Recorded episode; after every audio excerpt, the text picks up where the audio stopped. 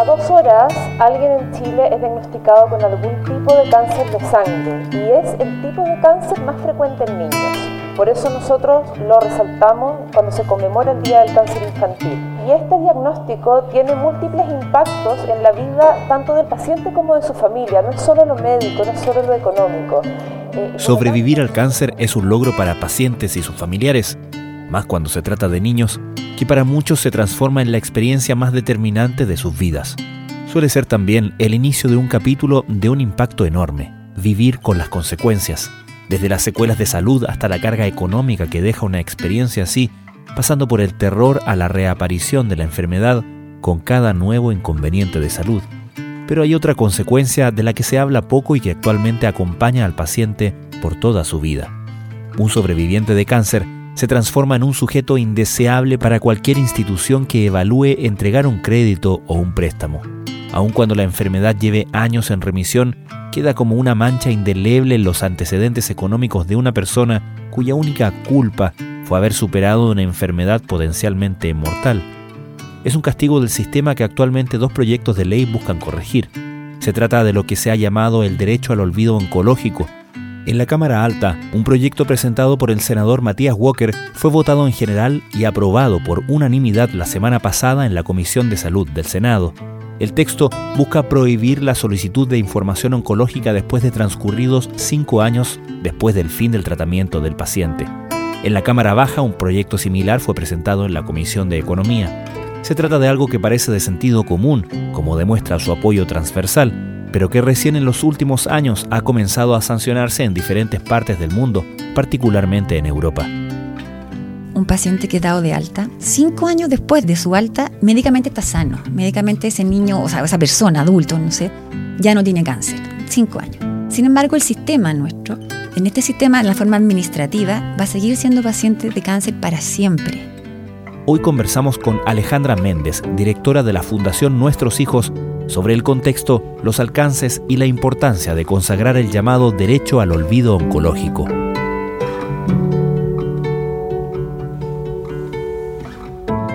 Desde la redacción de la tercera, esto es Crónica Estéreo. Cada historia tiene un sonido. Soy Francisco Aravena. Es miércoles 16 de agosto.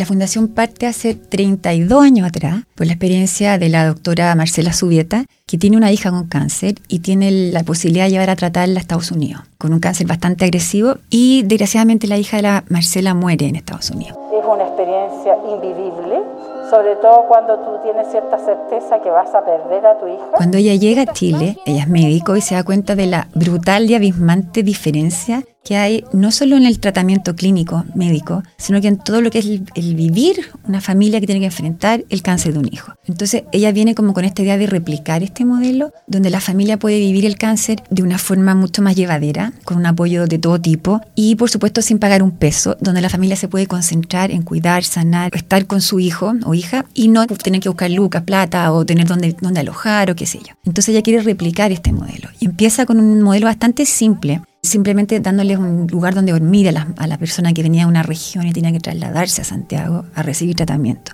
Y empieza a crecer, a crecer en 30 años. También empieza a avanzar el tratamiento médico para superar un cáncer infantil. Por lo tanto, los desafíos van siendo diferentes. Ya no es tanto salvar vidas, sino que darles calidad de vida a los niños que están, y a sus familias que están pasando este cáncer. Esa experiencia debería, y, la vida de nuestra hija tenía que tener alguna trascendencia, algún sentido. Siempre de la mano del Estado, la Fundación Nuestros Hijos ha ido complementando el trabajo que hace la salud pública. Hoy en día en Chile tenemos un súper buen plan de salud, tenemos un GES, un auge que cubre la parte médica, pero no cubre otros aspectos que son súper importantes, como, como te decía antes, la escolaridad de algunos niños con cáncer, del dónde poder vivir en forma digna durante los meses o años que un niño está en tratamiento oncológico. La rehabilitación, porque el Plan Nacional del Cáncer te cubre el tratamiento hasta que terminaste. Pero ¿qué pasa después? Hoy en día los sobrevivientes de cáncer, que cada día son más, quedan con secuelas físicas o a veces cognitivas que les impiden realmente insertarse o reinsertarse en la sociedad. También hay todo un tratamiento de rehabilitación, de apoyo a salud mental. Bueno, hay montones de programas médicos, sociales, que hoy en día trabajamos en complemento con el Estado, con, por supuesto que con el gobierno de turno, para poder llevar, hacer una experiencia de vivir un cáncer infantil de una forma más digna, más llevadera y más justa. También un tema importante de que antes dependía mucho del tamaño de la billetera o las posibilidades que tú tenías para acceder a un tratamiento oncológico y a vivirlo en forma digna. Hoy en día eso es lo que nosotros queremos tratar, que sea un tema de que todos los niños que son diagnosticados de cáncer en Chile tengan la misma posibilidad de sanarse o de acceder a un tratamiento y de sanarse. Algunos no se van a sanar, pero al menos todos tienen acceso a eso. O sea, ya no depende de la región donde naciste o de quién eran tu papá o si tenías seguro o no, sino que hoy en día cualquier niño chileno tiene la posibilidad de sanarse y de reintegrarse a la sociedad en forma plena. Transitar por la enfermedad de un hijo es muy impactante para, para toda la familia nuclear, para la madre, para el padre, para los familiares cercanos. A lo largo del tiempo que ustedes han venido trabajando, ¿Crees que ha cambiado la manera en que como sociedad abordamos el cáncer, conversamos del cáncer, nos hacemos un poco cargo del cáncer?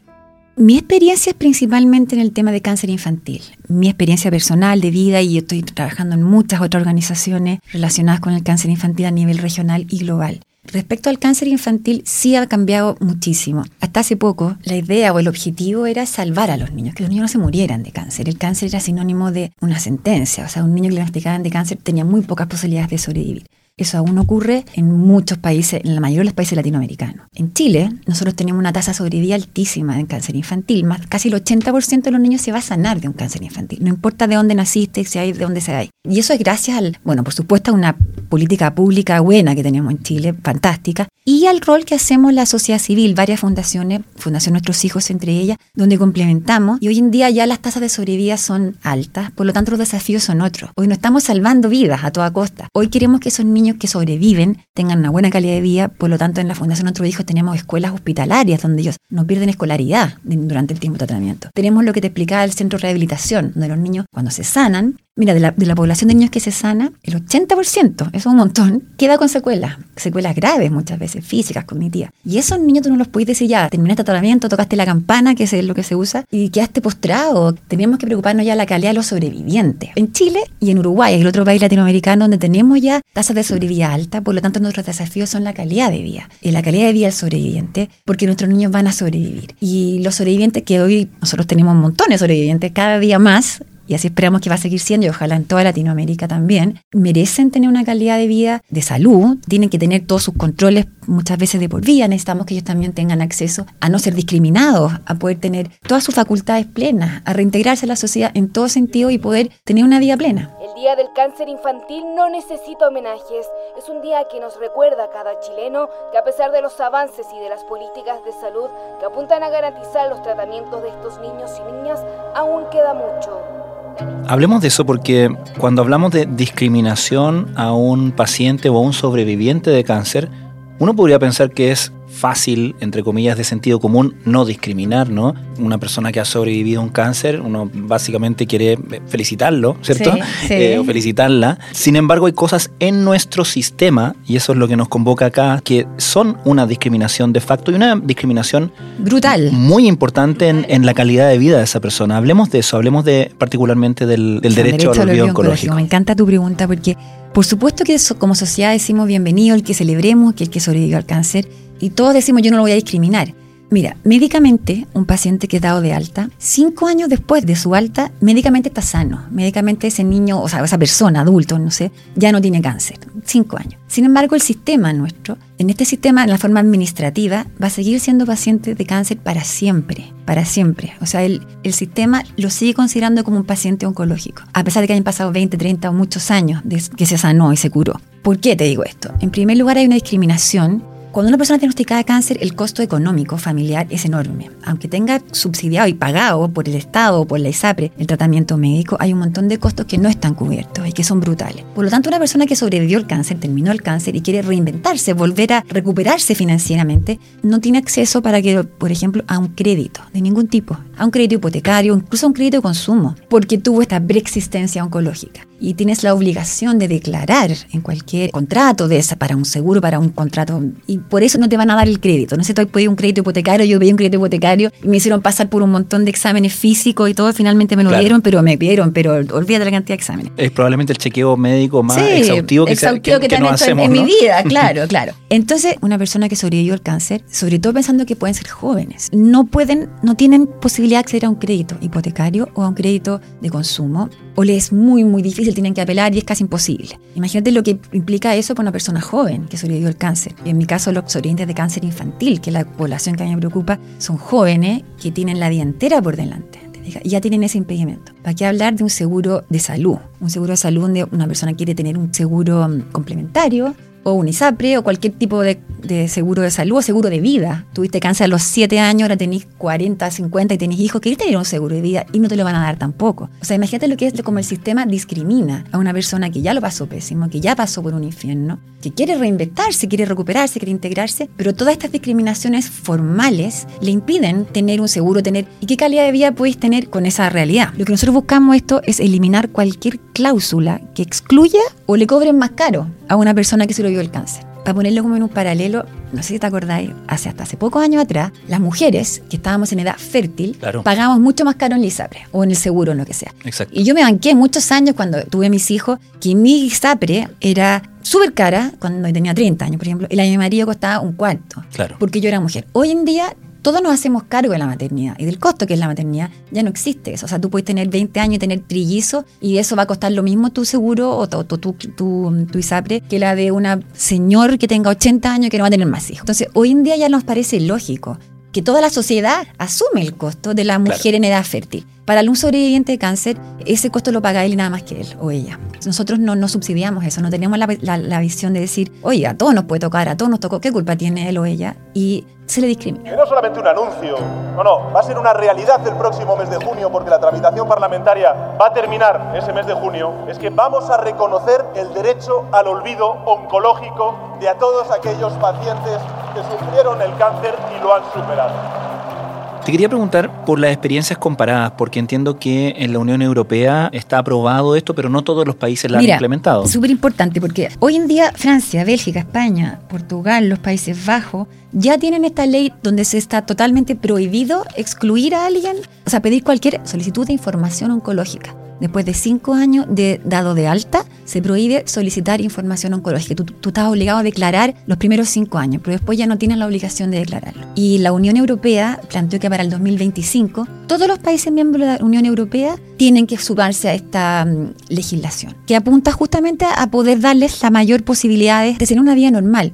Hay un dato súper interesante que yo leí hoy en la mañana en el Financial Times, en el World Economic Forum, que hablaba de que por razones del estilo de vida, la, la contaminación o la alimentación, lo que sé yo, cada día la edad de diagnóstico de cáncer ha ido bajando. O sea, son, hay cánceres jóvenes. Yo leí que en los últimos años ha habido un 24% de aumento en el cáncer de los adultos jóvenes, digamos gente menos de 50. Pero al mismo tiempo que el cáncer se diagnostica cada vez más joven, la medicina avanza, avanza, avanza, por lo tanto se van a curar. Lo que te quiero decir es que estos dos factores significan que tenemos una población que crece de gente joven que se sanó el cáncer. Tenemos cada día en el mundo, no solo en Chile, más gente joven curada del cáncer que ya pasó los cinco años. Y esa gente, que es una población en aumento, ya no se puede discriminar en, Europa o no se va a poder a partir del 25, pero acá en Chile los estamos discriminando. O sea, los aseguradores son las instituciones financieras que solicitan información oncológica y rechazan a cualquier persona que la solicite. En Chile tenemos 60.000 casos al año de cáncer, de los cuales esos cáncer adulto y niño, la mitad sobrevive. Tenemos cada año 500 casos de cáncer infantil de esos 500, 400 sobre. O sea, tenemos 400 niños al año que se sanan de cáncer,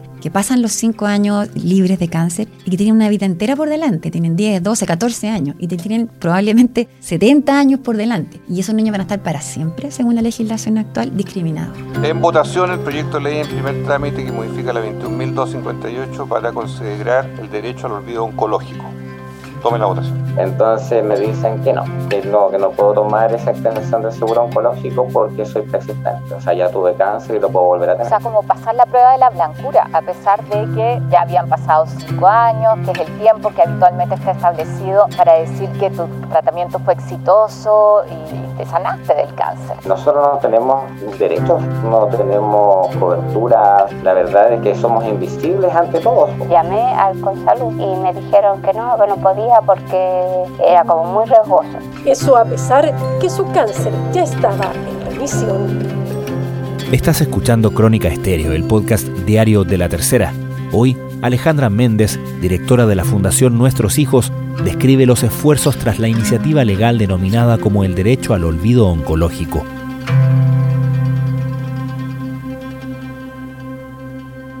Hablemos de cómo ustedes han impulsado esta idea. Hay un proyecto de ley que se presentó. ¿Qué ha pasado con eso? Sí, ayer se aprobó en la Comisión de Salud del, del Senado la primera, fue como el primer paso de empezar a tramitar este proyecto de ley. Otros están liderando el senador Walker y la senadora Goich.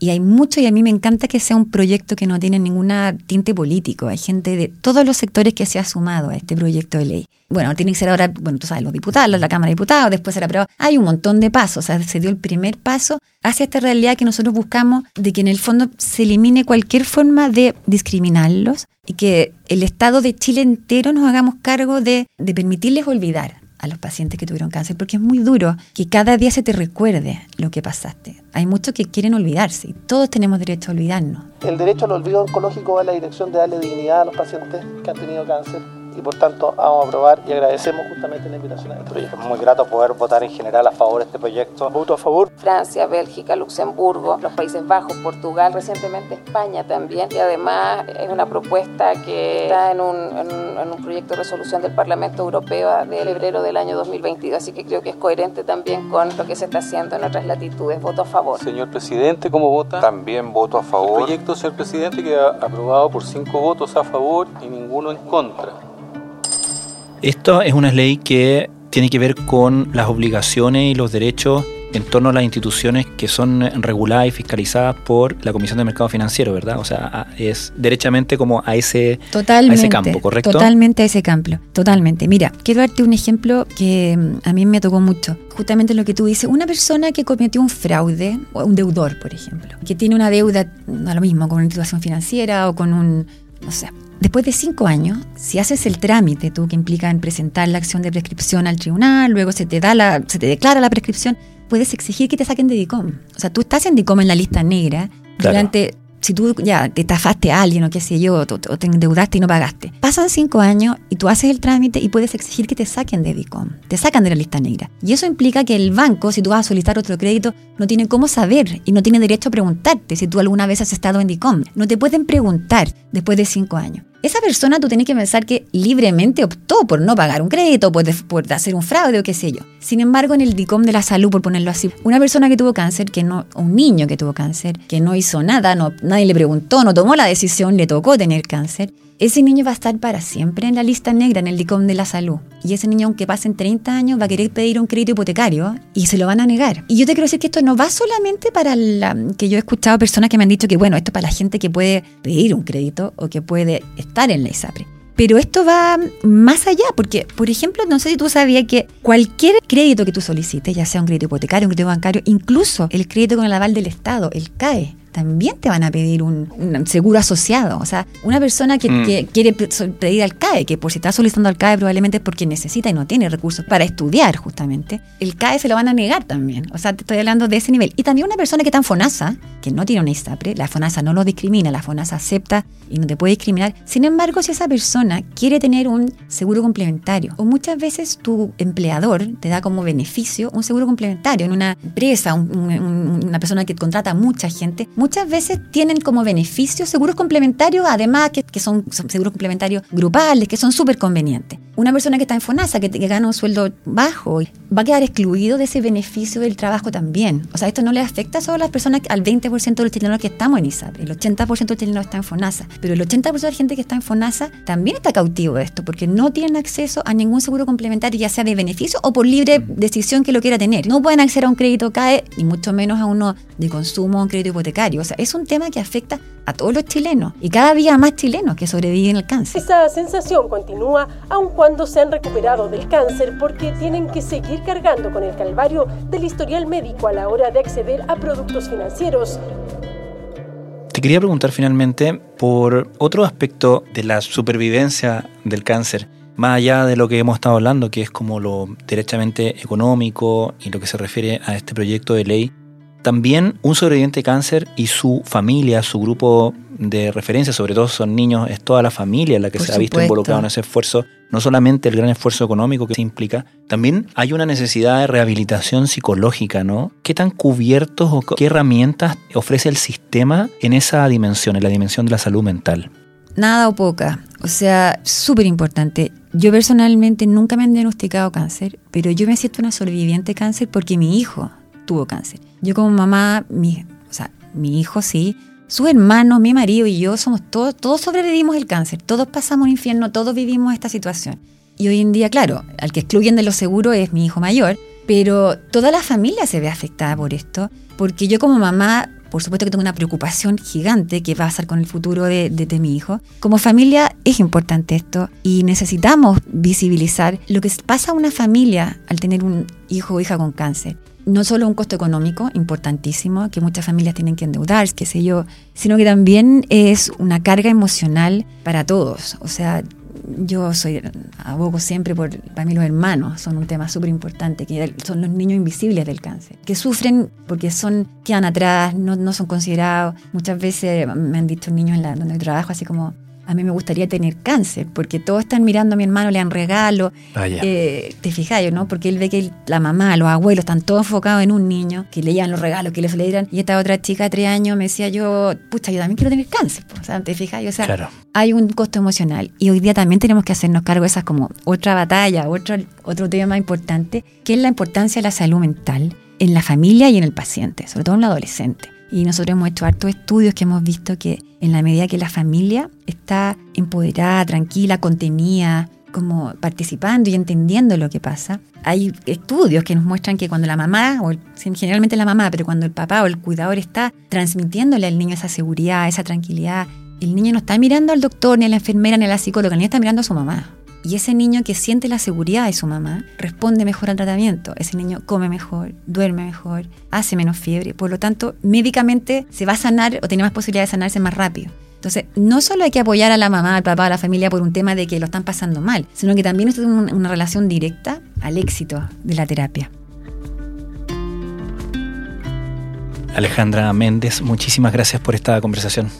De nada, muchas gracias por darme la oportunidad de hablar de este tema que se habla tan poco, que se sabe tan poco y que, mm, que, es tan importante poder comunicarlo y que la gente lo entienda. Así que voy a aprovechar de pedir a los que están escuchando que hablemos de cáncer, de que hablemos de lo que significa tener un cáncer, de las familias que están pasando un cáncer. Los que hemos pasado un cáncer queremos hablar de nuestra experiencia, queremos que nos escuchen. Y creo que es importante y te agradezco mucho, Francisco, por darme la posibilidad de hablar de esto y poner en la mesa estos temas que mucha gente no tiene idea. Necesitamos una política pública que ayude a los sobrevivientes de cáncer a poder olvidarse del cáncer. Por eso me encanta que sea el olvido oncológico, a poder olvidarse que tuvieron cáncer, que ya están dados de alta y no les sigamos recordando cada vez que quieren tomar una decisión que hace 20 o 30 años pasaron por un cáncer.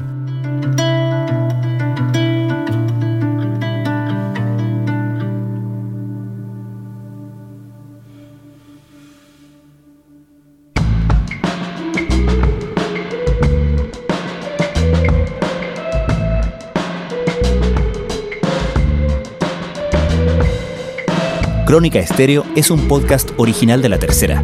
La edición y conducción es de quien les habla, Francisco Aravena. El diseño y postproducción de sonido son de Michel Poblete. Nuestro tema principal es Say Again de Citadel. Escucha todos nuestros episodios en Spotify o en tu plataforma favorita de podcast y en latercera.com. Nos encontramos mañana en una nueva entrega de Crónica Estéreo. Cada historia tiene un sonido. El podcast diario de la tercera.